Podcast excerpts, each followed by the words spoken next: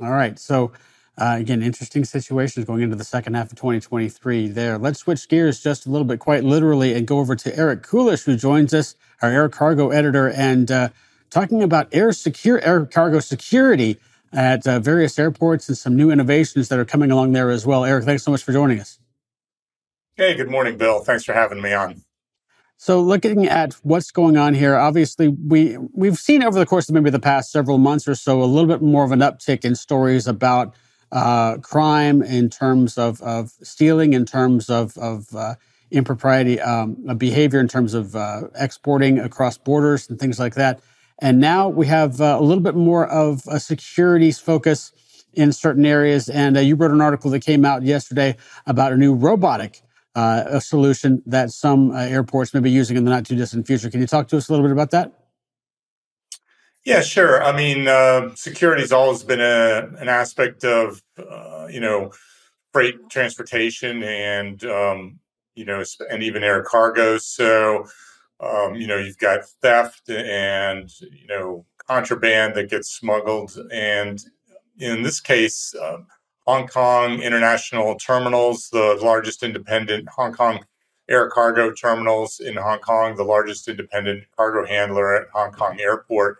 Um, they've just deployed a robot sentry or robot guard, and they're going to add two or three of these in the next few months to patrol their parking lots and their export uh, compound area. Um, you know, basically, this is a I kind of describe it as a Segway, you know, two wheel Segway with a periscope, and it's got uh, you know a high resolution camera, an infrared camera, a thermal imaging camera, some lidar sensors um, that can help it uh, for ranging and identifying um, movements, and some other uh, some other sensors to help navigate it. So they're going to use that to complement their closed uh, caption uh, TV security cameras, and um, you know also to to to photograph areas where there's cargo to identify any damage. So if uh, something gets damaged and everyone a customer complains, they can you know as far as insurance claims process, they don't have to send someone around. Um, you know physically taking pictures this kind of takes pictures in real time and then they have that uh, photographic evidence so to speak so it's kind of an interesting tool. And um, they've also taken another step. Uh, lithium batteries are uh, a big area of concern among uh, air cargo officials, with you know some customers, shady customers smuggling or misdeclaring shipments of lithium batteries or not properly packaging them, and these can have um, you know runaway thermal events and create fires. It's it's very dangerous on a plane. So They've uh, this uh, Hactl Terminals has uh, collaborated with Qatar Airways to use uh, new special uh, dogs, uh, sniffing dogs that that can actually detect the lithium batteries and are very effective. And so they're they're deploying those instead of X-ray.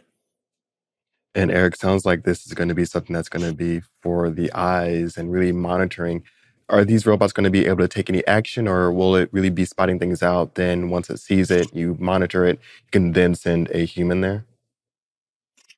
Yeah i, I mean obviously i don't think these uh, i don't think they're that sophisticated where they can uh, take any action or take down a criminal but uh, you know a lot of these uh, crimes if it's in the cargo area is, is a crime in motion slow motion so it's stuff that's sitting around and um, they just have to um, detect it. But um, yeah, I guess the robots, um, yeah, it's more of an alert uh, alert system.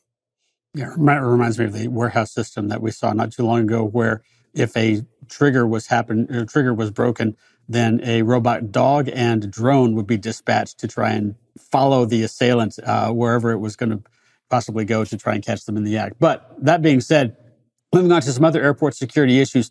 Number one, uh, the scanning of uh, things that are too big for a uh, fuselage, or for, too big for a scanner, I should say, and how those uh, kind of exemptions are now being questioned here. Can you take us a look into uh, what about these large items that are being transported? Yeah, it's uh, not just large items; it's any kind of impractical, unique to screen type of item. So we're talking, you know, large jet engines, uh, barrels of chemicals, or or some kind of um, liquid. Um, you know, maybe fish, uh, for instance, are very hard to screen by X-ray for all kinds of properties. Uh, physical properties. Um, and so these things don't go well through an x ray scanner, or sometimes dogs can't sniff them well. So, what's happening is two years ago, the world community um, and, and in the US as well, there was a July 2021 deadline to screen all cargo going on freighter aircraft 100%. You know, that that requirement had been in place for passenger cargo going on passenger aircraft for at least a decade.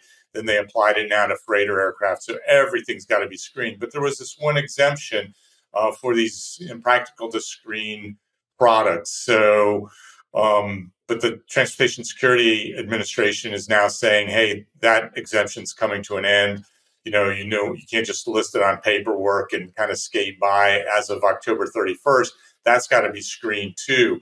And there's really been no change in the technology. So what they're saying is the best solution for shippers is become part of the certified cargo screening facility program, which basically means, you know, this was a program set up to screen things upstream upstream upstream so that you don't it's not left just to the airlines at the airport and where you can have these big uh, bottlenecks.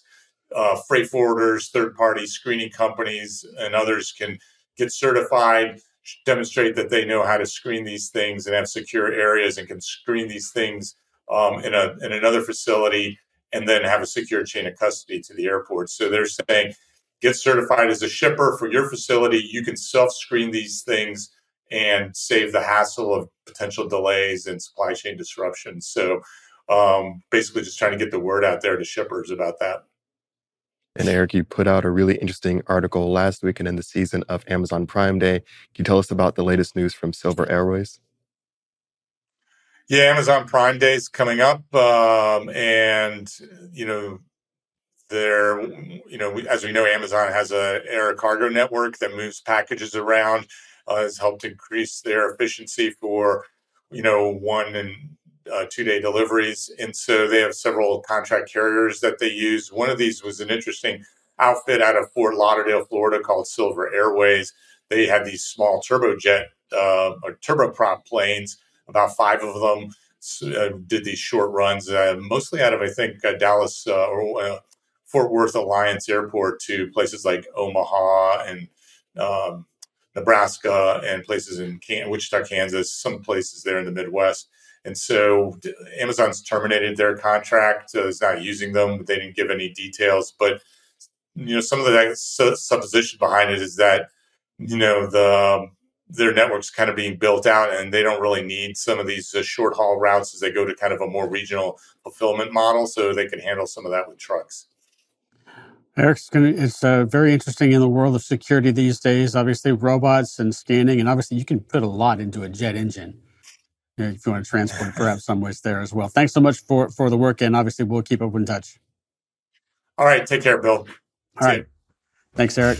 Well, again, lots of interesting stuff going on as this world continues to change by the day, especially in the air cargo front there as well. We'll take a short break. We'll be back with more after this.